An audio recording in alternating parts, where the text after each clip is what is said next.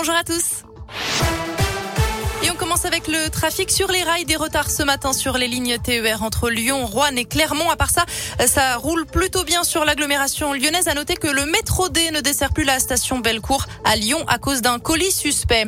À la une, vers un nouveau protocole sanitaire à l'école, le ministre de l'Éducation, Jean-Michel Blanquer, a indiqué ce matin que les élèves positifs au Covid allaient devoir fournir au moins deux tests négatifs pour retourner en classe. Ça concernera aussi les élèves cas contact de la même classe. Un seul test négatif suffisait jusqu'à présent pour revenir à l'école. Le délai à respecter entre les différents tests doit encore être précisé.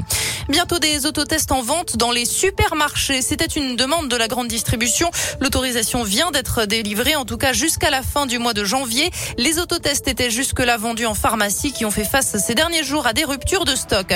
Le gouvernement a présenté hier les nouvelles mesures pour freiner l'épidémie qui progresse encore à cause du variant Omicron. Dans les cafés, bars, restaurants, il faudra s'asseoir pour consommer. Interdit de manger ou de boire dans les transports en commun, désormais les cinémas ou encore les salles de sport. À noter aussi le retour Tour des jauges pour les grands rassemblements. Pas plus de 2000 personnes en intérieur, 5000 en extérieur.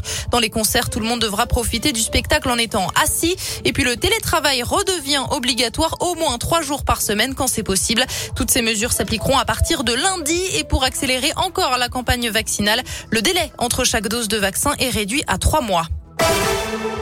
Sait un peu plus sur le féminicide commis dimanche à en Bugey dans l'Ain. Un homme de 55 ans qui aurait tiré sur son épouse avant de retourner l'arme contre lui aurait également tiré sur son fils. D'après le progrès, il aurait appelé, il l'aurait appelé pour lui faire part d'une violente dispute avec sa mère. Une fois sur place, le jeune homme a trouvé sa mère allongée au sol, blessée. Il a donc voulu l'éloigner de la scène et prévenir les gendarmes. C'est là que son père lui aurait tiré dessus, le blessant légèrement. On ignore pour l'heure les motivations du quinquagénaire hospitalisé dans un état critique. En foot, la Fédération française football a tranché. Le Paris FC et l'Olympique lyonnais sont tous les deux éliminés de la Coupe de France. Les deux ont match perdu après les incidents en tribune le 17 décembre dernier.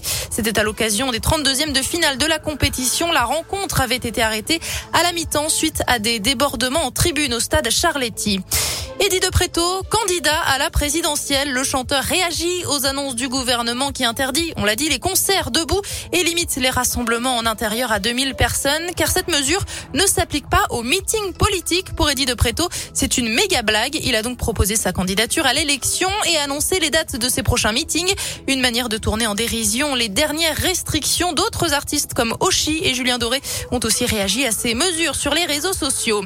Allez, on termine avec du sport, du rugby et la défaite cuisante des joueurs du Loup hier soir. Les Lyonnais se sont inclinés face à La Rochelle, score final 25 à 3. Les Rochelais qui l'emportent donc en prime avec le bonus offensif. C'est la fin de cette édition. Je vous souhaite une très bonne journée.